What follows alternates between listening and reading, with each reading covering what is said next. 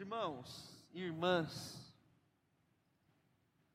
conforme nós temos divulgado e anunciado aqui na igreja e também nas nossas mídias sociais, hoje nós estamos iniciando uma série que tem como título Os Dons do Espírito Hoje. Os dons do Espírito Santo na vida da igreja hoje. Eu não vou fazer aqui uma consulta pública, mas tente resgatar na sua memória quando foi a última vez que você ouviu uma pregação sobre dons do Espírito. Ainda mais numa igreja tradicional, reformada, esse geralmente não é um tema popular, não é algo que nós conversamos, refletimos diretamente e talvez falar sobre os dons do Espírito ou não falar sobre os dons do Espírito tenha sido uma das grandes omissões da igreja de modo geral. Porque o dom do Espírito é um presente que Deus, na sua soberana graça, deu à igreja para que ela possa suportar, inclusive, momentos difíceis e tenebrosos como esses que nós estamos passando. Se nós olharmos lá para a igreja de Atos, Atos dos Apóstolos, era uma igreja que iniciou contando com a simpatia de muitos, mas logo depois ela sofreu grande hostilidade. Ela sofreu perseguição pelos judeus inicialmente e depois pelos romanos. E a igreja estava insegura, abalada, temerosa, e é justamente nesse contexto de crise que Deus derrama, através do Espírito Santo, dons à igreja, para que eles pudessem ajudar uns aos outros, cuidar uns dos outros, para que a igreja ela fosse diferente de um clube, de uma associação. Inclusive, o que nos faz diferentes do BTC, da Luso, ou de qualquer clube em Bauru, que o clube da vovó, é justamente que na igreja e a igreja viva, os dons são efetivos. E eu penso que se nós vivêssemos e fôssemos uma igreja que exercesse os dons de modo correto, o mundo estaria atrás dessa mensagem. Porque o mundo é carente do amor que só a igreja tem a oferecer. Do cuidado que só a igreja tem a oferecer. Aí fora ninguém conhece esse tipo de cuidado. Aí você fala assim, mas Davi não parece, não, é, não parece bem assim. Realmente, mas deveria. Porque a igreja ela foi chamada e organizada por Jesus para ser um negócio totalmente diferente de qualquer instituição que existe sobre a terra. E dentro dos dons do Espírito hoje, se eu pudesse dar um título para essa reflexão, porque eu até estava falando com o pastor Rodrigo hoje de manhã que é muito difícil você, às vezes, transformar um estudo num sermão. São duas naturezas diferentes. E Vai parecer em alguns momentos que a gente está mais numa escola dominical, mas em outros momentos vai parecer que realmente nós estamos mais ouvindo um sermão. Então eu vou pedir para que você ah, já adeque os seus ouvidos para ouvir a reflexão dessa noite nesse aspecto. Tem horas que será um sermão expositivo, mas tem hora que vai parecer um estudo, tá bom?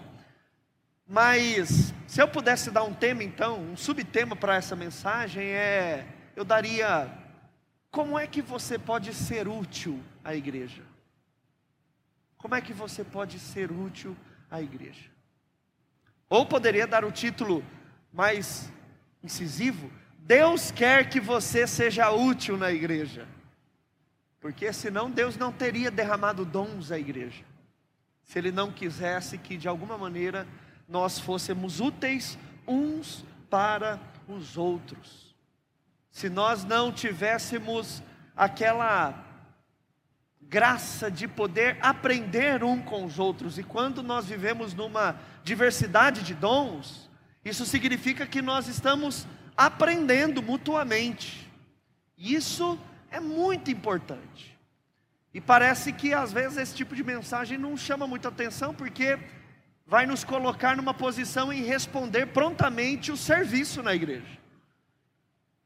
E eu vou ter que, nessa série, ser incomodado e chacoalhado, porque eu vou ter que me doar, eu vou ter que ser útil na vida do meu irmão e ressignificar, inclusive, o motivo pelo qual eu estou na igreja, porque se não for para exercer a minha vida com os meus dons uns para os outros e abençoar a vida uns dos outros, tem que levantar um pontinho de interrogação para saber qual é o motivo pelo qual eu sou crente.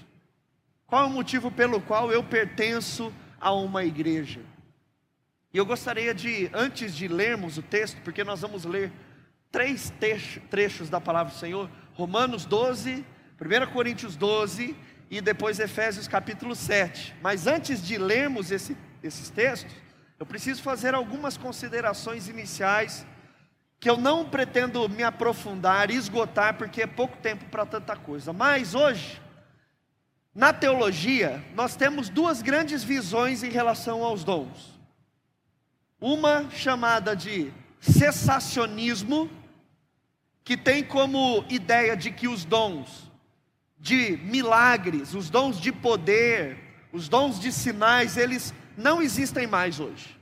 Eles foram para a igreja do primeiro século, a igreja primitiva, mas esses dons de cura, de fazer sinais e prodígios, eles não existem mais hoje. E existe o continuismo, que é uma linha que diz ao contrário: sim, tal como foram os dons no primeiro século na igreja primitiva, eles continuam hoje. Qual é o posicionamento da primeira IPI, hein, Rodrigo? Irmãos, a questão é que nós não somos nenhum nem outro, nós estamos fugindo dos extremos.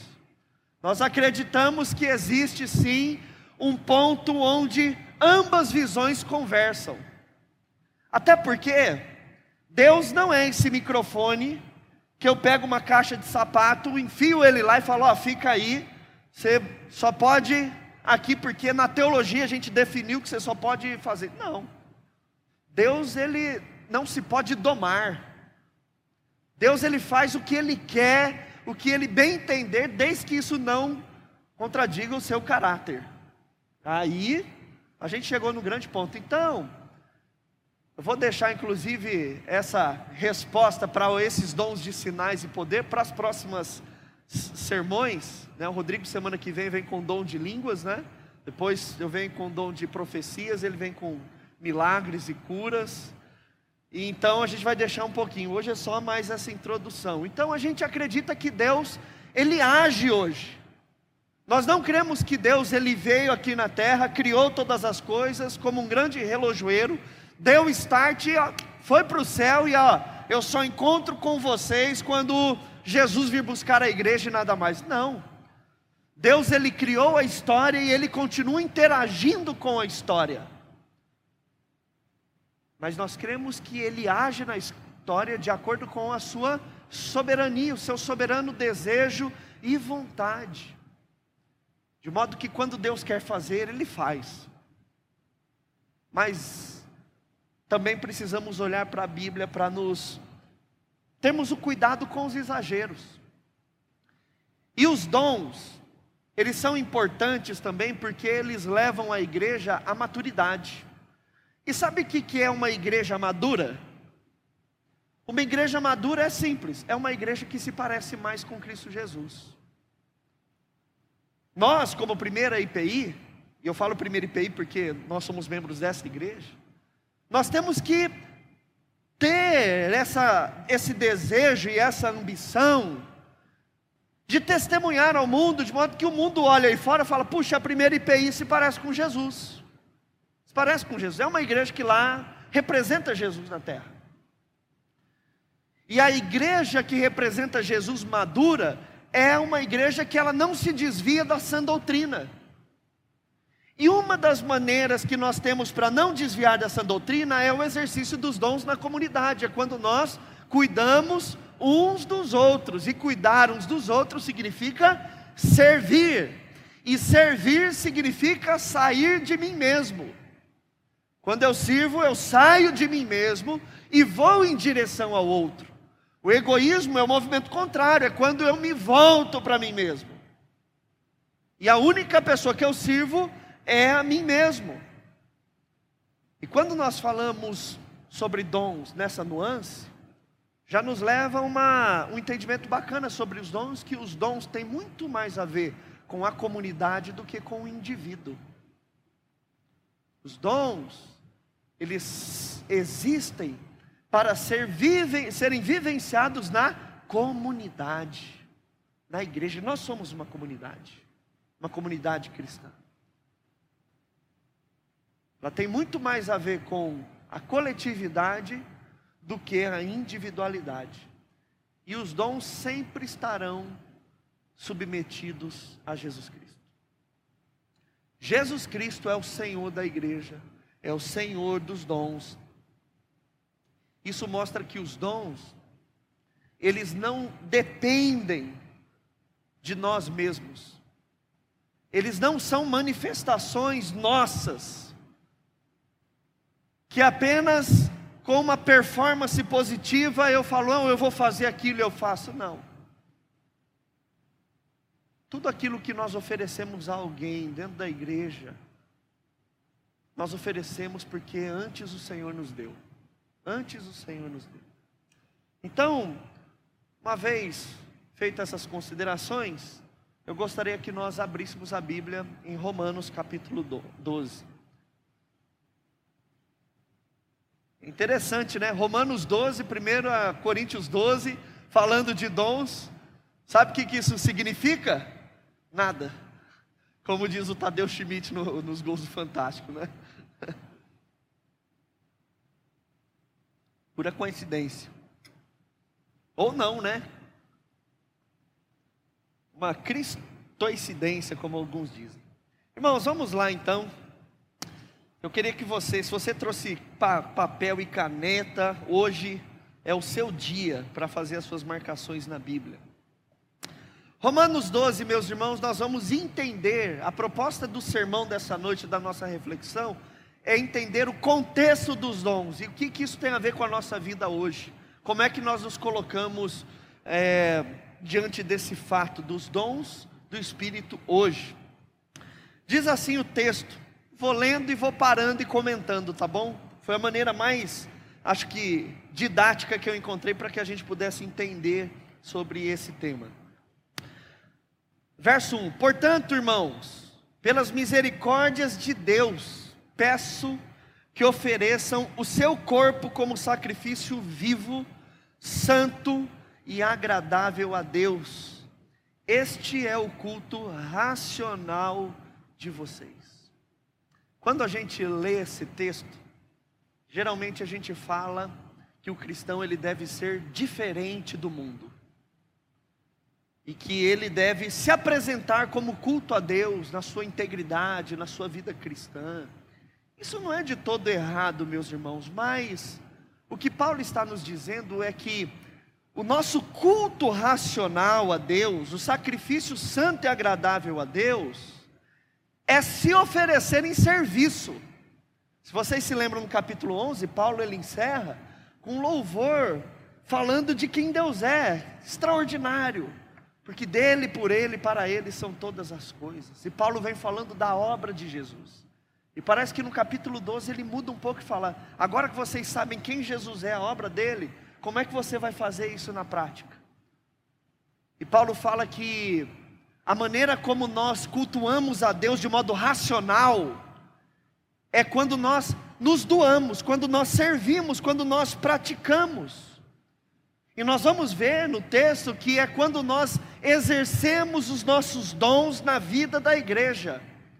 E nós não estamos oferecendo um sacrifício filosófico, nós não estamos conjecturando na nossa mente o que achamos de Deus, mas é um sacrifício vivo e é o nosso próprio corpo, ou seja, é algo prático que exige de nós uma posição.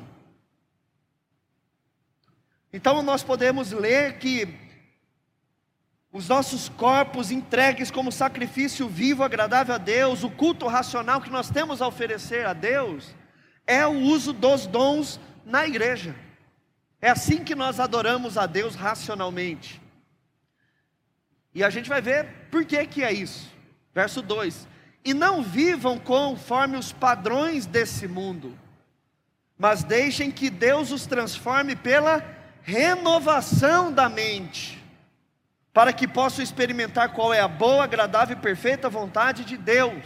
Irmãos, o padrão do mundo, viver conforme o mundo, é basicamente viver em egoísmo.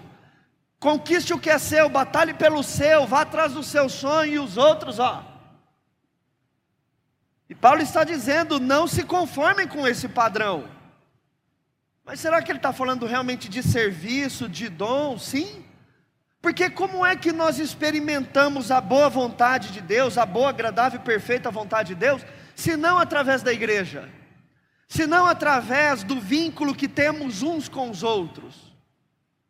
Quando alguém faz um ato de generosidade, quando alguém liga para você, quando alguém mostra se importar, quando alguém é generoso com você, quando você recebe um abraço, um beijo, é quase que nós fôssemos tocados pelo Senhor.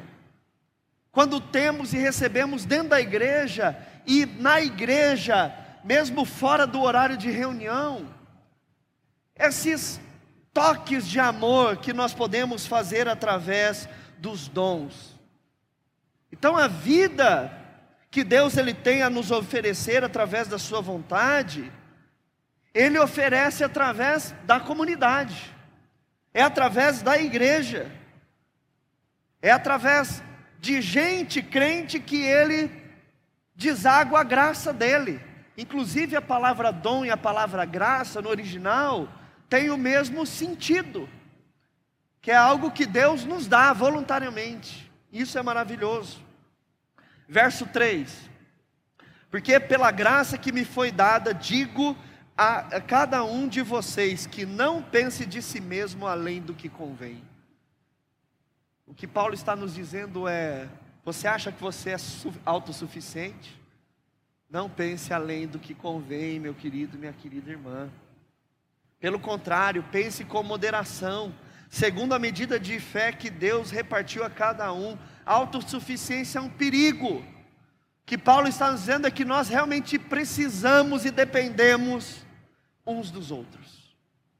Quando nós achamos que eu não preciso de nada e de ninguém, eu vou lá na igreja, faço o meu e vou embora. Não, Paulo está dizendo, o que nós esperamos da relação do reino de Deus é um pouco mais além do que isso.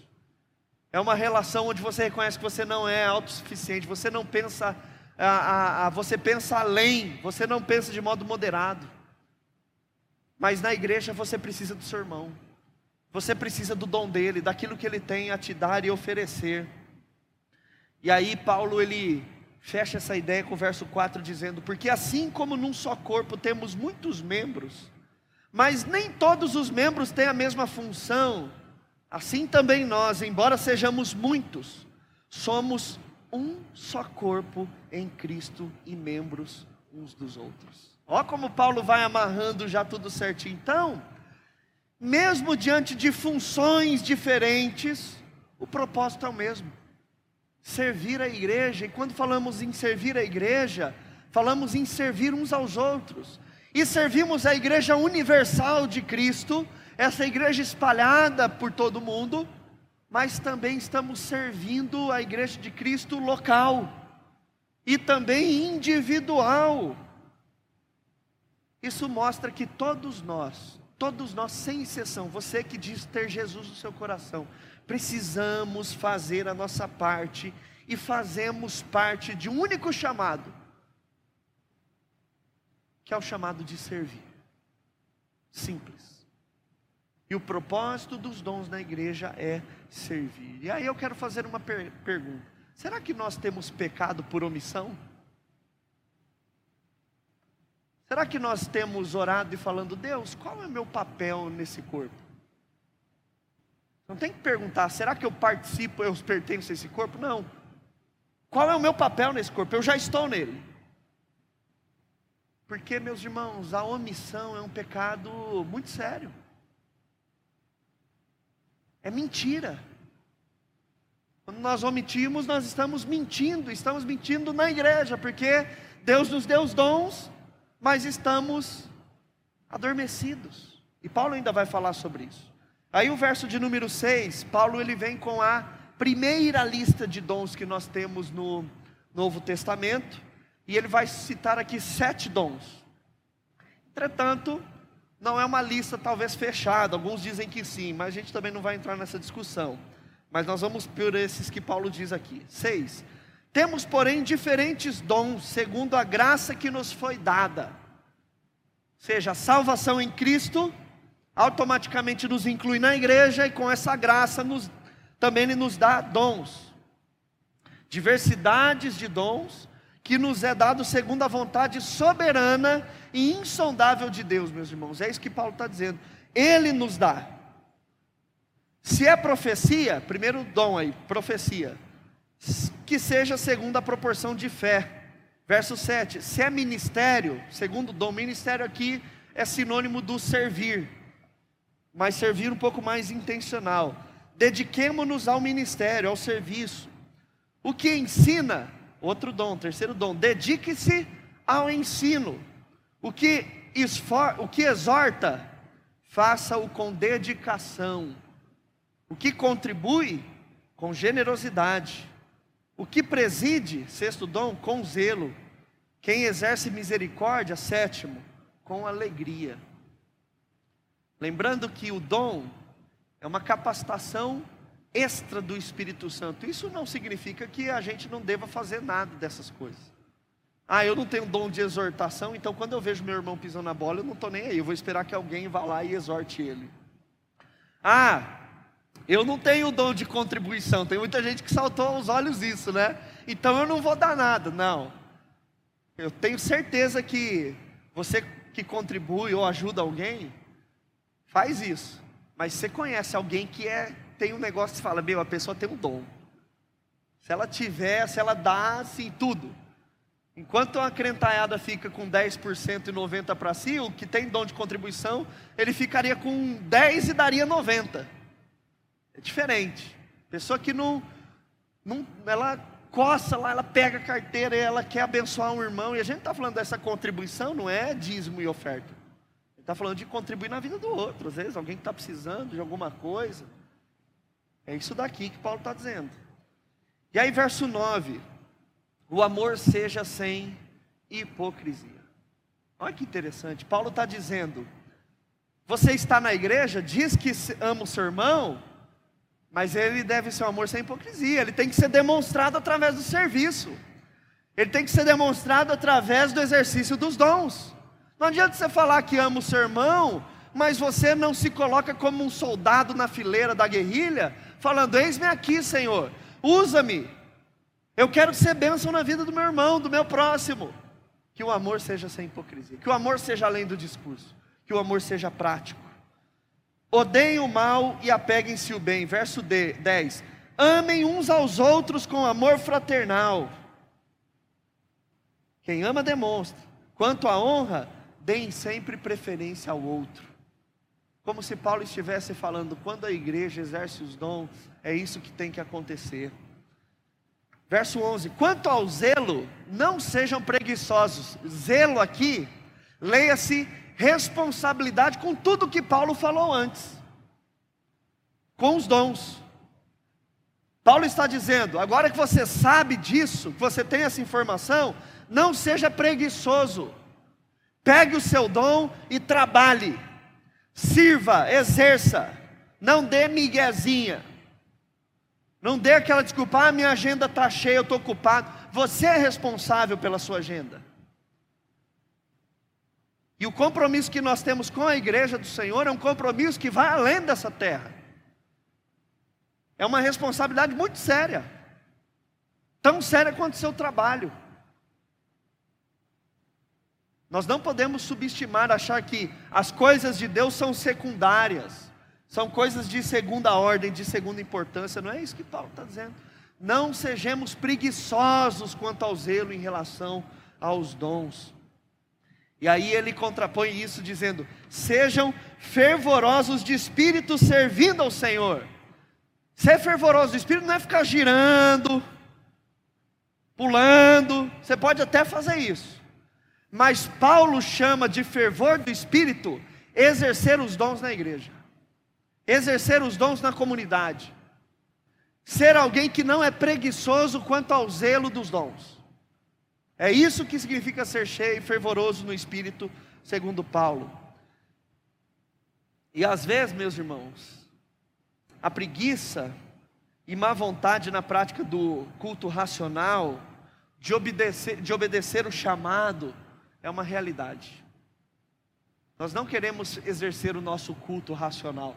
Olha a resposta do culto racional, do que significa fazer um culto racional a Deus.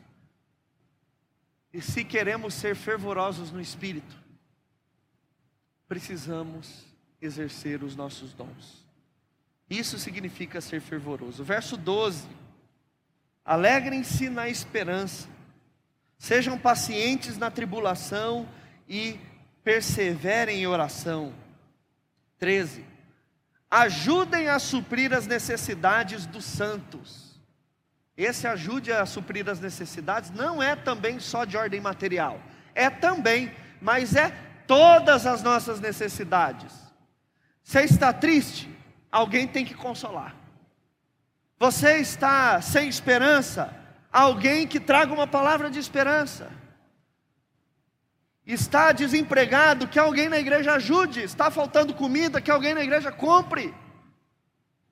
É no modo prático ajudar as necessidades de todos os santos. E santos aqui é a igreja. Porque todos nós, quando a Bíblia fala os santos, não é que é gente pura, sem pecado. É gente que é pura e sem pecado em Cristo, que foram chamados por Cristo. Pratiquem a hospitalidade. Irmãos, hospitalidade é muito mais do que você deixar que uma pessoa passe duas noites na sua casa. Hospitalidade é você abrir a sua vida para receber alguém, para cuidar de alguém. É isso que significa ser igreja. Verso 15: Alegrem-se com os que se alegram e chorem com os que choram. Agora dá para entender, né? Porque às vezes a gente fala esse texto assim, a gente solta. Não, a gente tem que se alegrar com quem se alegra, chorar com quem chora. É mais do que isso. É exercendo os dons que a gente consegue, inclusive, atingir isso tenham o mesmo modo de pensar de uns para com os outros. Ou seja, o exercício dos dons não é ninguém me ligou, ninguém se importa comigo na igreja, ninguém. É o contrário, é o que eu estou fazendo, eu estou ligando, eu estou indo atrás, eu estou me importando. É isso que significa ser igreja, é quando você sai de si mesmo e serve. E quando todo mundo tem essa atitude, a gente consegue cumprir isso. Tenham o mesmo modo de pensar uns para com os outros.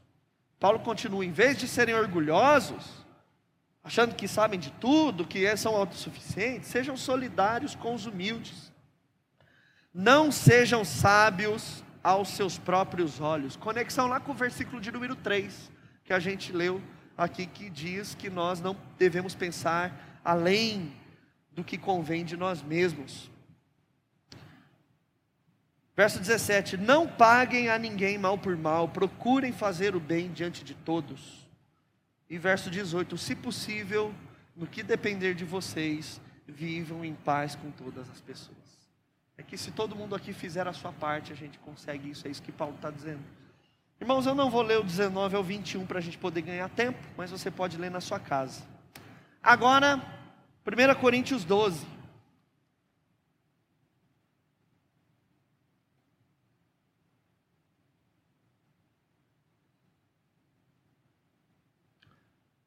1 Coríntios 12. Jesuicidência também de ser o capítulo 12, né? Enfim. Diz assim o texto, meus irmãos: Irmãos, não quero que vocês estejam desinformados a respeito dos dons espirituais. Quero fazer uma pergunta. Quem aí tem alguma versão que diz assim: Não quero que vocês sejam ignorantes? Levante sua mão. Algumas versões falam. Olha que pesado que Paulo está dizendo. Paulo está dizendo: Olha, em relação aos dons, eu quero dizer, não sejam ignorantes, viu?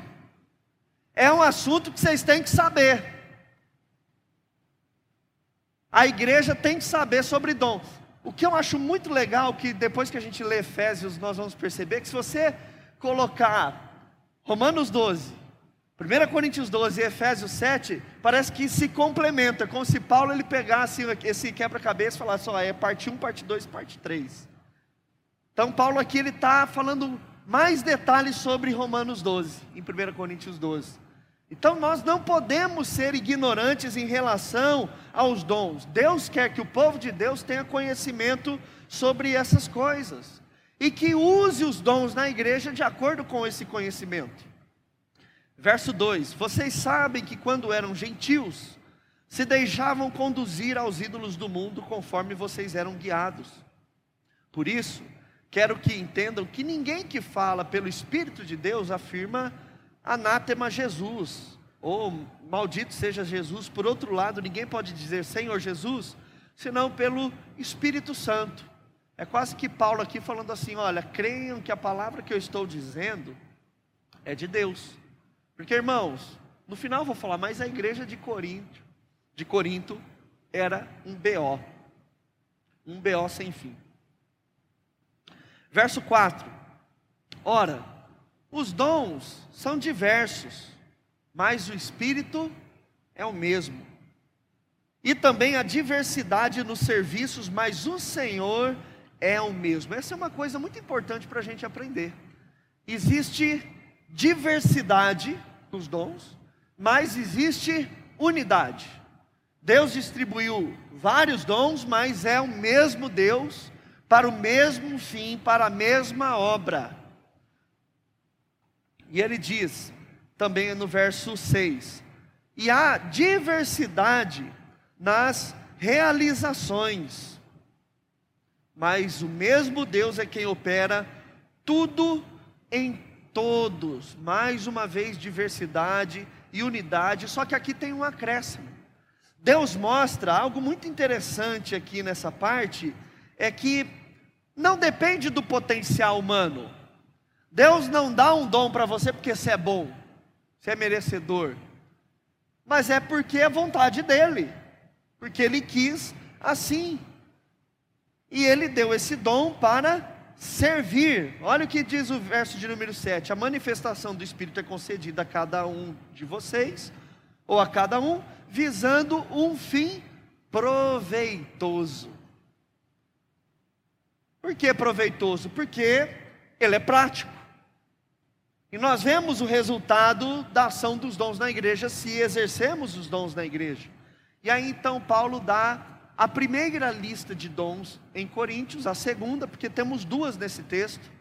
E aí o verso 8 diz: Porque a um é dada mediante o Espírito, ou seja, mediante o Espírito que é nos dado, a palavra de sabedoria, um dom. A outro, segundo o mesmo Espírito, a palavra de conhecimento, dois a um é dado o mesmo espírito a fé, três. A outro, no mesmo espírito, dons de curar, quatro. A outros, operação de milagres, cinco. A outro, profecia, seis. A outro, sete, discernimento, espírito. A um é dada a variedade de línguas, oito. E a outros a capacidade de interpretá-las, nove. Então vem a lista de dons. Aí verso 11: Mas um só é o mesmo Espírito, um só é o mesmo Espírito realiza todas as coisas, distribuindo a cada um individualmente conforme ele quer. Conexão aí também com o verso 4 ao verso de número 7. E aí, irmãos, a partir do verso 12, Paulo ele usa uma analogia maravilhosa sobre o corpo humano. Olha lá, presta atenção, porque assim como o corpo é um e tem muitos membros, e todos os membros, mesmo sendo muitos, constituem um só corpo, assim também é com respeito a Cristo. Pois em um só espírito, todos nós fomos batizados em um só corpo, quer judeus, quer gregos, quer escravos, quer livres, e a todos nós foi dado a beber de um só espírito. Porque também o corpo não é um só membro, mas muitos. Se o pé disser, porque eu não sou mão, não sou do corpo, nem ah, não sou do corpo, nem por isso deixa de ser do corpo.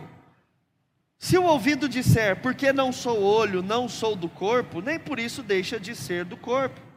Se todo o corpo fosse olho, onde estaria o ouvido? Se todo ele fosse ouvido, onde estaria o olfato? Mas Deus dispôs os membros, colocando cada um deles no corpo como ele quis. Se todos, porém, fossem um só membro, onde estaria o corpo? O certo é que há muitos membros, mas um só corpo. Os olhos não podem dizer à mão: Não precisamos de você. E a cabeça não pode dizer aos pés: Não precisamos de vocês, de vocês. Pelo contrário, os membros do corpo que parecem ser mais fracos são necessários. E os que nos parecem menos dignos do corpo, a esses damos muito mais honra. Também os que em nós são os, não são decorosos, revestimos de especial honra ao passo que os nossos membros nobres não têm necessidade disso. Contudo, Deus coordenou o corpo concedendo muito mais honra àquilo que menos tinha, para que não haja divisão no corpo. Olha que interessante agora, meus irmãos. Mas para que os membros cooperem. Igreja não é trabalho de um, é trabalho de cooperação, com igual cuidado Todos temos que ter um igual cuidado em favor uns dos outros. Ah, é o pastor só que tem que cuidar, o presbítero. Não, todos. Todos. Todos temos uma responsabilidade diante do Senhor. E Ele espera que a cumpramos cabalmente. Verso 26. De maneira que, se um membro sofre, conexão lá com Romanos 12, 15 todos sofrem com ele.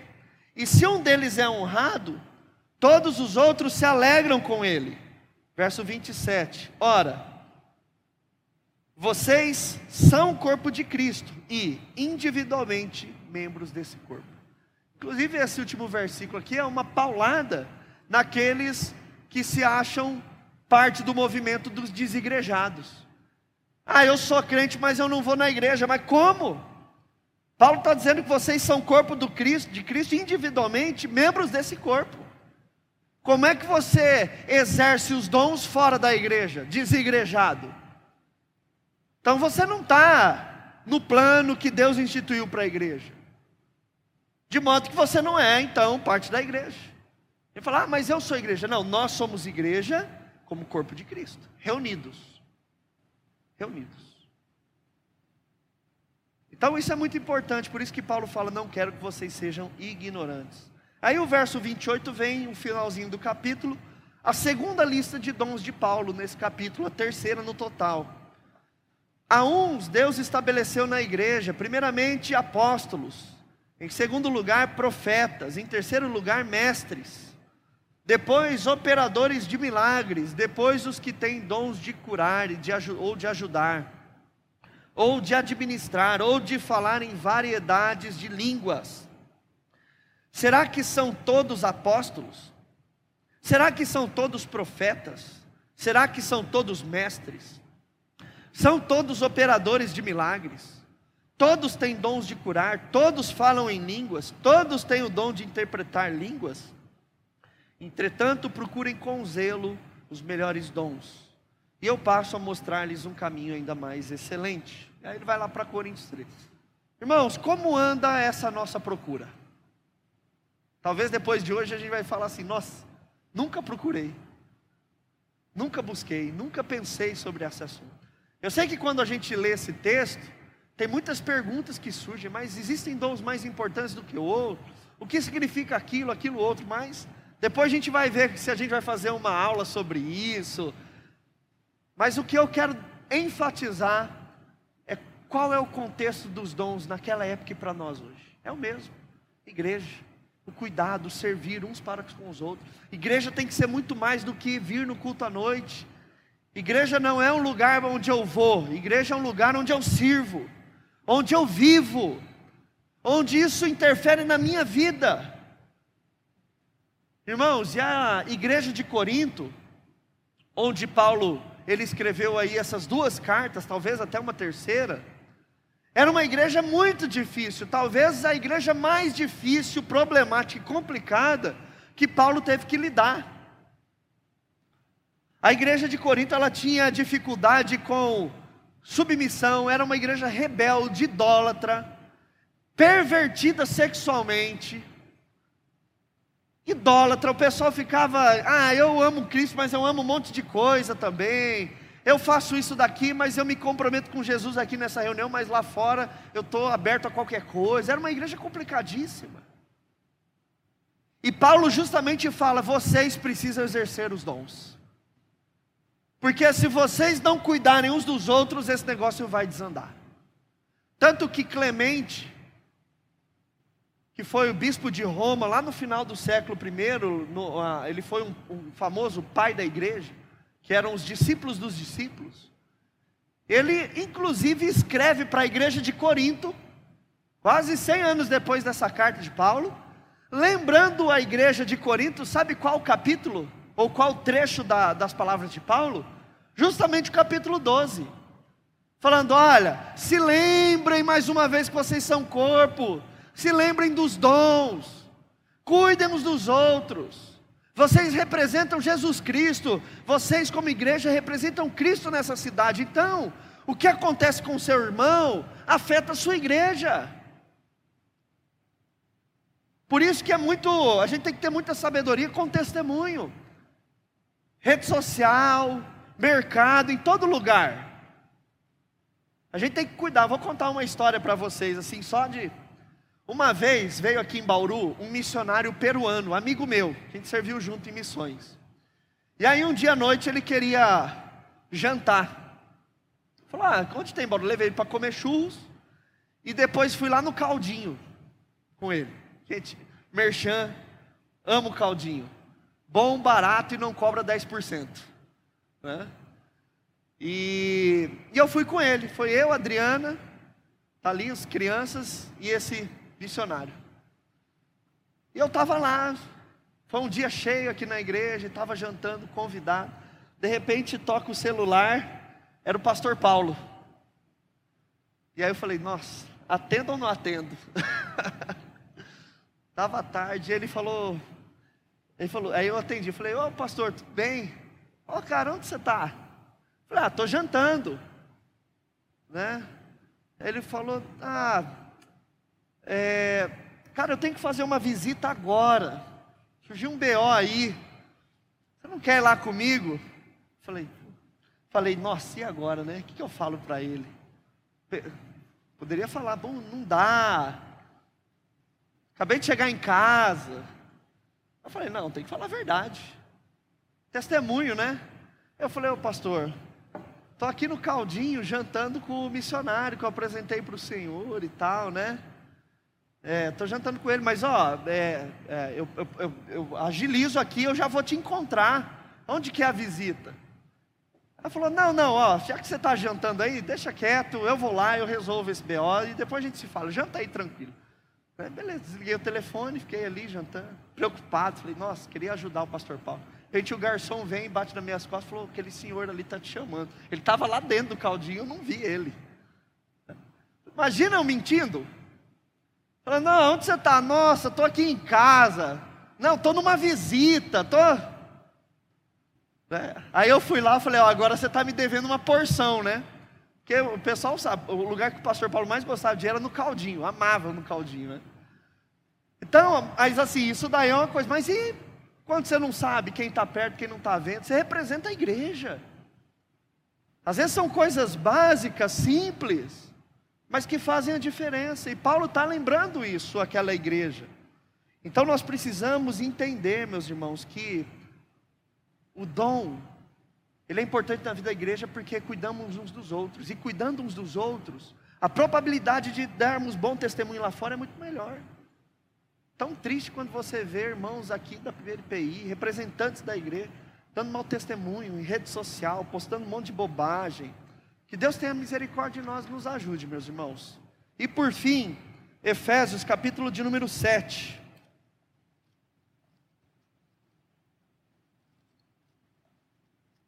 Aí nós temos a última lista de dons.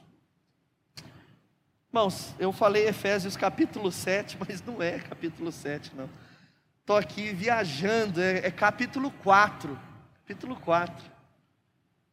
É que a partir do verso 7, de manhã eu fiz a mesma coisa. Quem veio no culto da manhã, eu confundi o texto, porque eu estou com o 7 na cabeça aqui. Nós vamos começar e ler até o verso de número 15 e 16. Acompanhe comigo. A graça foi concedida a cada um de nós segundo a medida do dom de Cristo. A graça aqui, inclusive, tem uma conexão muito forte com o dom, porque é algo que Ele nos dá, é um presente que Ele nos dá e dá à igreja, sem mérito humano, sem que nós fizéssemos alguma coisa para merecer. Verso 8: por isso diz: quando ele subiu às alturas, levou o cativo o cativeiro e concedeu dons aos homens. Ora, o que quer dizer ele subiu, senão que também havia descido até as regiões inferiores da terra? Aquele que desceu é também o mesmo que subiu acima de todos os céus para encher todas as coisas. Aí Paulo ele faz uma terceira lista de dons, aqui ou, é, é, com cinco dons. Ele mesmo concedeu uns para apóstolos, um, outros para profetas, dois, outros para evangelistas, três, e outros para pastores, quatro, e mestres, cinco. Então, mais uma coisa que Paulo enfatiza é que vem dele, sempre é dele. Olha o verso 12 que fantástico, porque o capítulo 4 de Efésios, ele vem parece que para amarrar tudo que Paulo falou sobre dom e igreja com vistas ao aperfeiçoamento dos santos para o desempenho do seu serviço, para a edificação do corpo de Cristo. Se você acompanhou desde Romanos e 1 Coríntios 12, isso resume todos os outros textos. É isso que Paulo resumidamente está falando. Por que, que ele deu esses dons? Primeiro, com vista ao aperfeiçoamento dos santos, para que a gente cresça na fé, para que a gente se pareça mais com Cristo. Deus deu dom, Deus deu, trava a língua, dons à igreja. O culto é importante, a escola dominical é importante, mas os dons também são importantes, porque é através deles que nós somos aperfeiçoados, aperfeiçoamento uns dos outros, para o desempenho do serviço. Dom é servir, dom é se colocar à disposição do outro, para edificação da igreja, do corpo coletivo, testemunho. Verso de número 13, eu acho esse texto lindo, um dos mais bonitos de toda a Bíblia. Até que chegue, todos cheguemos, irmãos, plural, coletivo. O que adianta eu chegar e meu irmão não chegar? O que adianta? O pé numa corrida, ele nunca chega primeiro que a cabeça, chega todo mundo junto, que chega o corpo.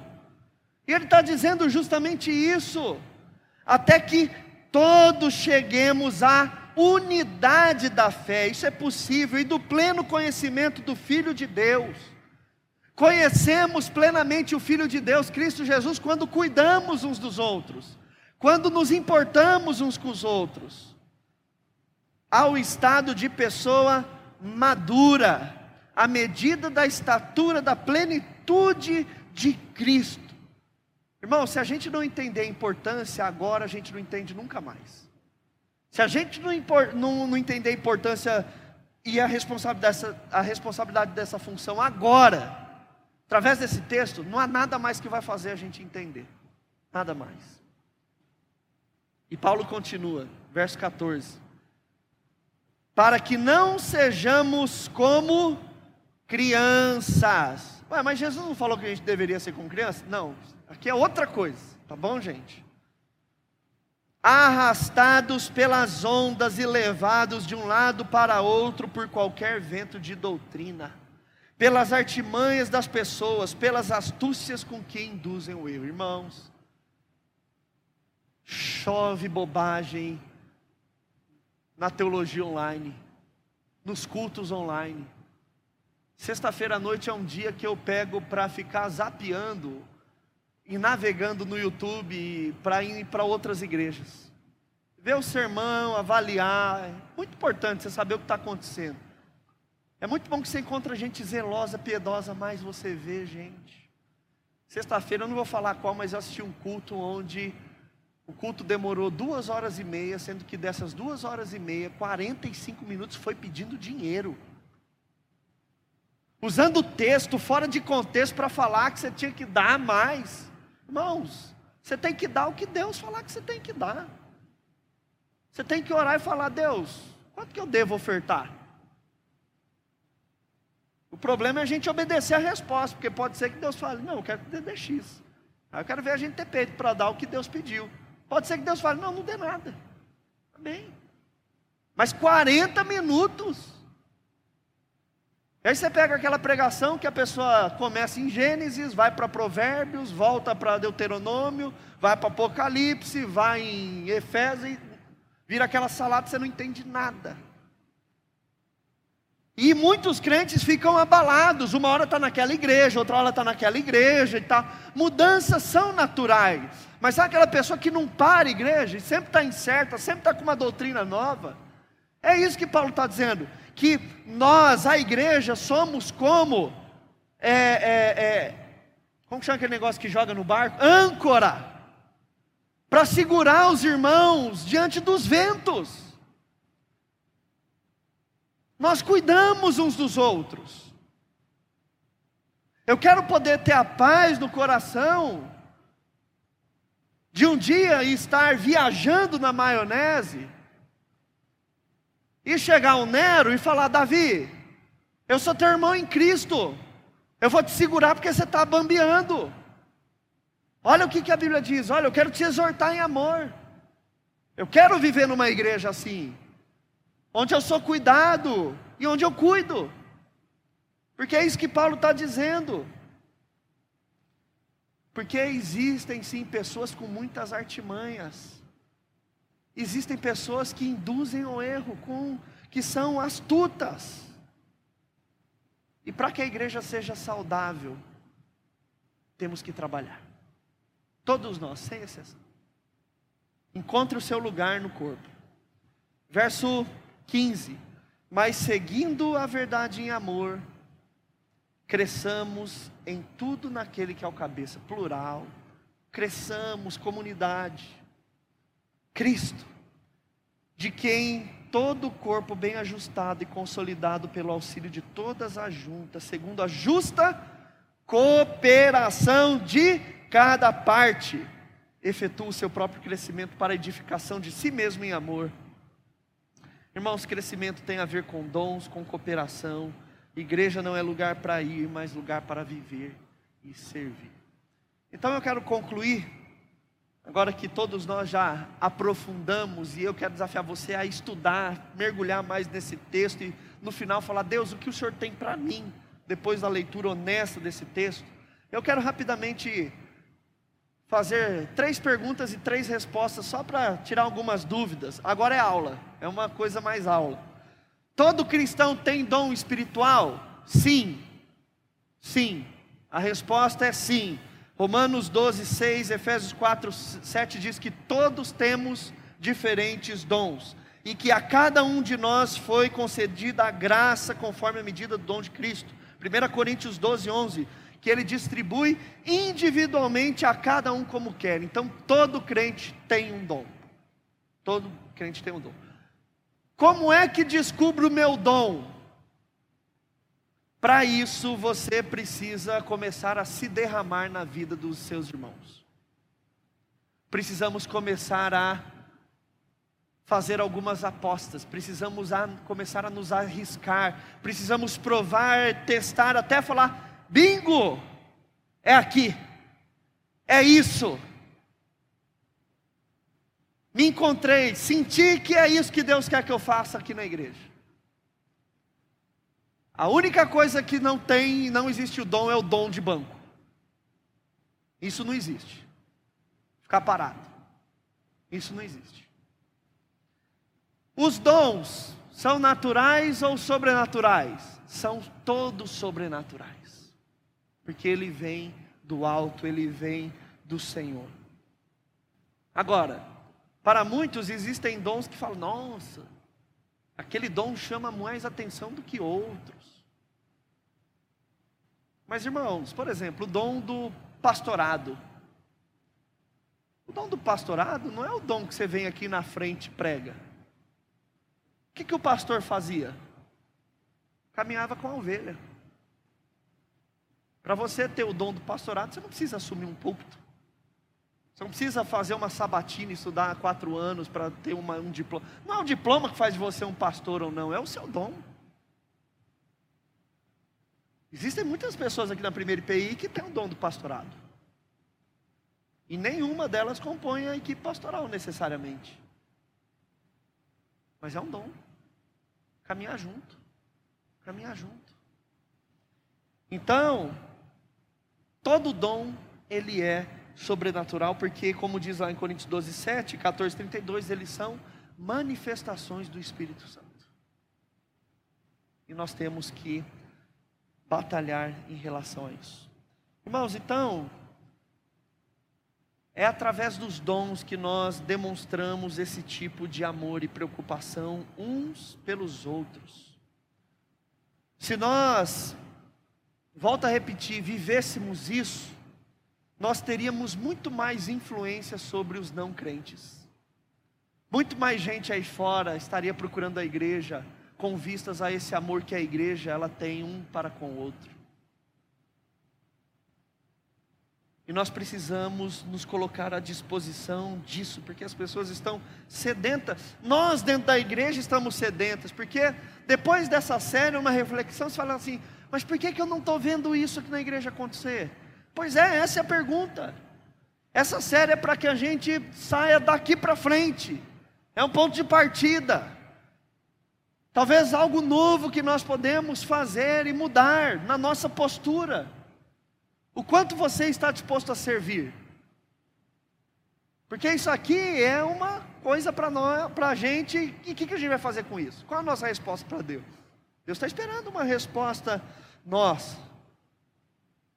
E eu quero concluir com uma frase, não é de um filósofo, não é de um grande teólogo, mas é uma frase da cultura pop, especialmente do filme Capitão América Guerra Civil, para mostrar toda a minha maturidade. Gente, tem dois ícones da cultura pop, dos quadrinhos, que é o Capitão, o Homem de Ferro e o Homem-Aranha. E o Homem de Ferro, ele está à procura de um reforço para sua equipe. Até que ele descobre que tem um garoto adolescente de 14 anos que tem poderes sobrenaturais. O Homem-Aranha, não preciso apresentar ele para você, né? Aí no filme o Homem-Aranha, ele vai, o Homem de Ferro, ele vai na casa do Homem-Aranha e ele fala para o Homem-Aranha: Olha, eu sei que você é o, o aranhazinho, o Homem-Aranha. E conversa, tá, beleza. Aí o, o Homem de Ferro, Tony Stark, ele faz uma pergunta muito interessante para o Homem-Aranha. Ele faz assim: Tá bom, o que te faz levantar da manhã todo, da cama todos os dias? Qual é a sua motivação? O que te motiva? E aí o Homem-Aranha, ele responde algo tão que eu estava preparando o sermão, falei, nossa, é isso, me veio à cabeça. Foi o Espírito que trouxe, meus irmãos. o Homem-Aranha responde para o Homem de Ferro o seguinte: olha, é, quando você consegue fazer as coisas que eu faço, e não faz, e coisas ruins acontecem, então a culpa é sua. A culpa é sua. E aí o homem de ferro diz para ele: então, você quer ajudar os outros, você quer fazer do mundo um lugar melhor. E eu fico pensando que talvez também seja isso. Quando nós, como igreja, podemos fazer as coisas que podemos, não fazemos, e coisas ruins acontecem, a culpa é nossa. Quando nós que temos os dons, e podemos fazer coisas extraordinárias com os nossos dons, e as coisas ruins acontecem dentro da igreja, então a culpa é nossa. Que sejamos aqueles que querem fazer do mundo um lugar melhor. Que sejamos aqueles que queiramos ajudar os outros, principalmente os de casa. Porque se não ajudarmos os de casa, que moral teremos para ajudar os de fora? Que os de fora vejam o que fazemos aqui, inclusive que esse seja o nosso portfólio. Olha, eu quero te ajudar, porque olha lá na minha igreja, olha o que a gente está fazendo, olha o que eu faço lá. Vamos orar? Eu queria chamar o ministério de louvor. Irmãos, eu não sei se você conhece, mas para essa nossa oração final, o louvor pode vir. Eu queria que nós cantássemos uma música que é de um ministério chamado Renascer, que se chama Igreja. Se eu não me engano, é uma música de 1996. E essa música, oh, Ana, pode projetar a letra ali? Estamos todos congregados aqui, certamente abençoados também. Há um clima, uma esfera de amor, uma força que se move entre nós. Eu sei que tem coisa dessa música que a gente tem que cantar com fé. Fala, Deus, faça que a nossa igreja viva isso. Que tenha esse ambiente, tenha essa esfera. Pode mudar, Ana. Algo novo Deus está por fazer. Eu tenho essa expectativa. Vocês têm? Amém? Amém com esse povo a quem muito quer bem, seu espírito ele vai derramar e uma igreja forte edificar. Amém? Eu creio nisso, pode mudar. Para louvor de tua glória, porque tudo que fazemos é para louvor e glória do Senhor. Vem, Senhor, tua história escrever através das nossas vidas, da nossa vida. Pode passar. Teu querer desejamos, e a gente viu o querer dele cumpra em nós os teus planos, vimos os planos dele. Vem, Senhor, e reina hoje aqui. Vamos ficar em pé? Vamos cantar. Quando você estiver cantando, ore a Deus. Ore sobre isso tudo que nós conversamos nessa noite.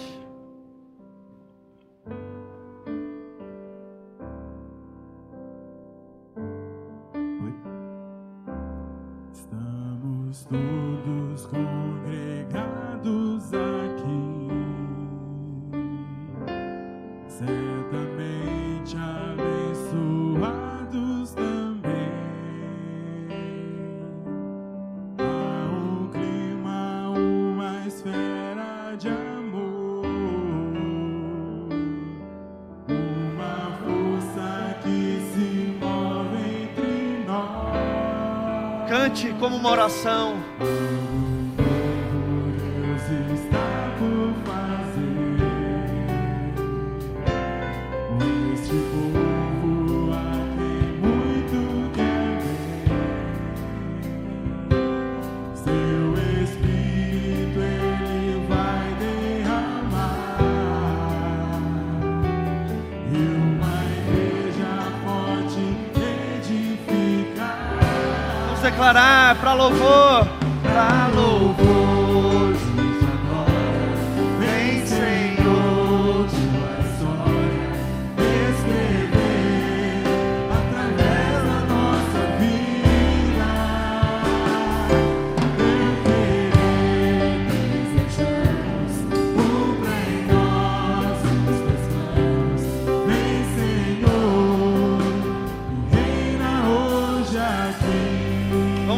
do começo mais uma vez?